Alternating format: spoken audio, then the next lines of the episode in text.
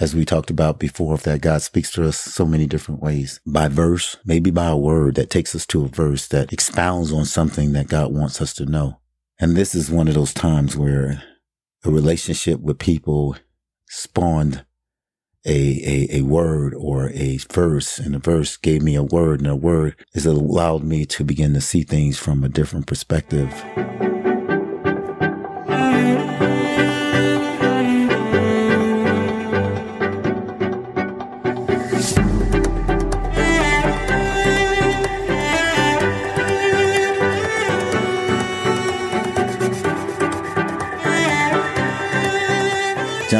John 3:16 For God so loved the world that he gave his only begotten son that whosoever believes in him should not perish but have everlasting life.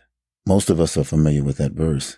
I've seen it written under the eyes of athletes. I've seen it on banners at sporting events and I've seen it preached or heard from pulpits. That verse came to me the other day when I was thinking about people in my life, thinking about experiences that I had prior to. And it was what having a conversation about, you know, um, let me, let me, let me just really lay it out there. We was talking about a young man that changed his, his sex and, um, how the dad felt about it and how the mom felt about it and how they dealt with that of their daughter now wanting to be a guy and having this conversation with some other people that qualified that as an abomination, which one thing I want to make sure that I always represent is truth. Now, not everybody want to agree with this truth, but truth is truth. And it's not my truth, but it's according to the word of God. That's up for interpretation, but the truth is the truth. We will call these little segments, these little nuggets, these little heavenly nuggets, meditate on this.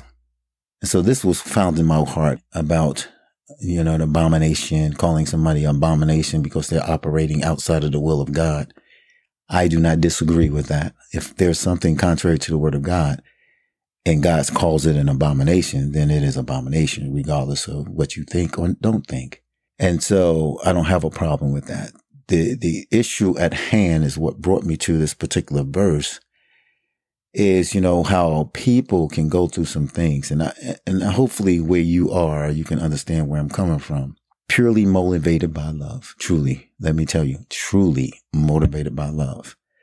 So if you're going to hear me, don't put up a, a stone wall and don't hear my heart. So where I'm coming from is this. There are murderers out there. You know, person that had his knee on George Floyd's neck. There are people that are racist out there. There are adulterers. There are fornicators. They are people that are rejectors of Christ. There are those that are prostitutes, those that are doing things that they're not supposed to do, lying and stealing and killing. They're out there. And those things are not pleasing to God because he never intended from his first plan was never to have that kind of chaos on earth. He is not the author of confusion. So when there's confusion out there, he's not the author of it. Humanity is the author of that confusion because then we try to take things that he's created and that he stated and that he says is what it is. And we want to change it so that we might feel good about the struggle we're having being outside the will of God. The truth of the matter is that we do things contrary to the word of God and it's wrong. Not says me, God says it. So how do we deal with people? Do we throw stones at them? We've seen how that worked out with Jesus and the woman caught in adultery. Jesus replies back, he without sin throw the first stone. So how do we handle God's label abominations, sinners? Do we kind of turn our heads, toot up our nose? How do we handle these people? So when I read the scripture, there's so many different things in that verses. It's like God, love, world. He gave his begotten son believe shall not perish, have eternal life. But there's one word that stood out to me as I read that verse, and it's in line with what I'm talking about. There is a truth out there that's a truth. God says it, and that's the way it is. There's no ifs, ands, or buts about it. God says it. So you're not fussing with me, you're not arguing with me, you're not fighting me. That's all towards God. And that's the God honest truth. But my point here is the whosoever's.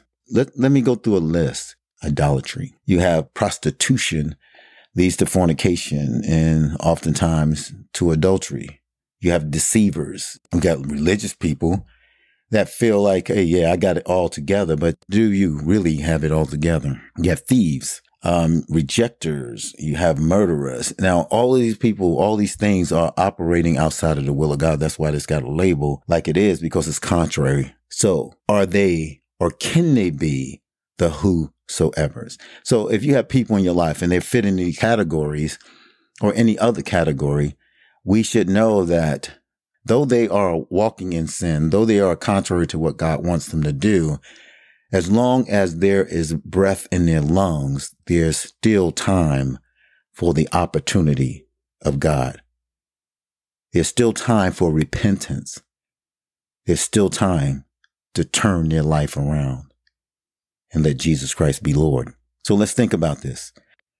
But when we talk about idolaters, we think about Nebuchadnezzar. He was someone that was not an Israelite. He was not a Jewish person. He was actually a person that captured Israel and they were in slavery to him. He wasn't whosoever. You talk about another idolater, Ruth, the Moabite. That was her culture. Then she got around. Ruth made this declaration and said, Your God is my God, your people, my people. And she followed Naomi back to her people. She was a whosoever.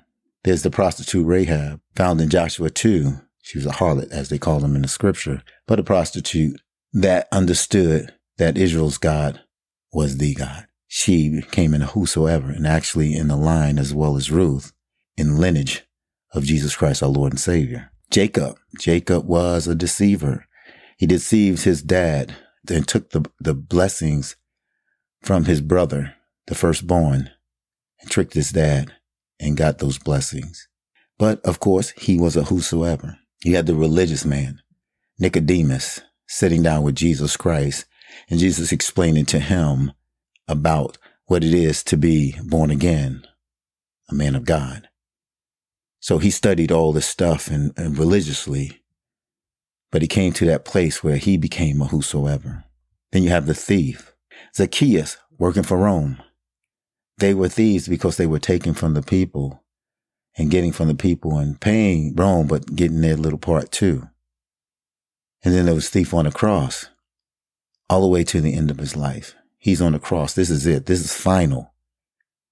And yet he became a whosoever. So his whole life was in craziness, but yet there was time for him to become a whosoever. You have the rejecter, Peter, who rejects Christ three times. But still, there was a love. There was something that God knew about Peter that he would be a whosoever. And you think about all these people, and the two I really want to focus on, just so you can really understand where I'm coming from, is the woman at the well. And a lot of times we hear the story about her having these relationship with these men, and she was on a fifth one that wasn't her husband, and Jesus clarified those things. But there was something that I think a lot of people don't get in the story that was being told is that this woman living the life she was living in, she says that she was waiting or looking for the Messiah. Now she's in all this stuff. We may see her life as it is, but inside her is what God saw in her, that she was a whosoever. We cannot look at a life and, and call it you're damned to hell when we don't know if that person is a Christ carrier that that person can be a whosoever. There's time. If there's breath in the lungs, they can be whosoever. So how do we respond to them? And that second person is Paul. Paul was a murderer. Ananias responded to Jesus saying, I don't think you understand who this person is. And Jesus says, I know who he is. He's going to suffer much for me. And we know what Paul has done through the scriptures as far as enlightening us by the Spirit of God in the ways of, of, of righteousness. Paul, a murderer, standing there, right there, looking at Stephen get stoned. And yet God saw him as a whosoever. So this is a dynamic that I'm trying to bring out here is that though there are people operating in the sin contrary to the word of God, as long as there is breath in their lungs, there's an opportunity to discover that they are whosoever. David prayed for his son that was produced from an adulterous act by him and Bathsheba child got sick and that's another story, but I want you to focus on what he did. He went into mourning. He began to pray. He began to fast. And he did that until his son died. But the point I want to make here is that as long as there is breath, we should be loving people. We should be praying for people because we do not know if that person is a Christ carrier. That at a given time, God will make Christ known within them and that the life that they were living will be used to glorify him in a sense that when they repent and come to know Jesus Christ as the Lord and Savior, those things that they used to do will be a weapon that they use against the enemy to set other people free. So when we see people lives, until they breathe their last breath, there's hope. Jesus knew that all that stuff Paul was doing, he knew that he was a whosoever. He knew the woman at the well, having all these relationship with all these guys was still going to be a person that he reached to and they become a whosoever. If you're listening, whatever your life's been like, and there's shame there, there's pain there, there's sorrow there, there's uncertainty there, don't believe the lie of the enemy to take your life. I think and I really believe that the love of God, because he came into the world, that no man should perish, but all should come into the knowledge of the truth. And I ask you, as a, a fellow brother and sister in the Lord, to always be bearers of truth, but also be balanced enough to have love and compassion, forgiveness and mercy and grace, like Jesus did on that cross, being nailed to the cross crowns of thorns, blood dripping down, stabbed in the side, remembering the spit, remembering the ripping of his, his hair from his face, looking down upon the people that did that. A terrible, terrible act and saying and having enough compassion and love and grace and forgiveness to say, Father, forgive them for they know not what they do. Not everybody received that forgiveness, but there are those that were whosoever's that did. We cannot lean on our own understanding but we need to acknowledge him, knowledge God, and he will make our path straight as well as make the whosoever's path straight. So the message about the whosoever's is this. Yes, there are people doing things that are contrary to the word of God. That is a truth. Jesus knew that also. He did not come to condemn the world because the world is condemned already. He did come to save the lost, the sick. There are people being drawn to him and there are people that's just ready for the, the harvest is ripe for the plucking. We don't know.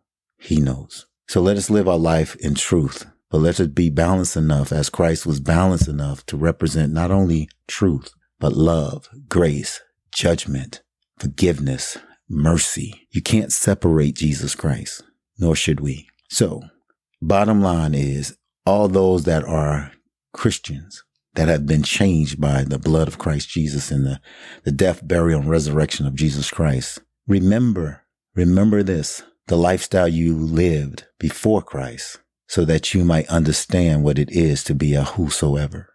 Look at them as yourself. As long as a person has breath still in their lungs, God can make them a whosoever. So God bless y'all. Hopefully it's this little nugget get you through the day or week or life. Until we meet again, this was found in my heart. And I'm Gary Greenlee. God bless.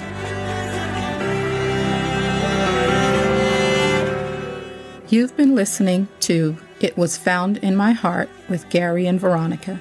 If you need prayer or if you have any questions or responses, you can contact us by sending us an email at iwfimh at gmail.com. That's iwfimh at gmail.com.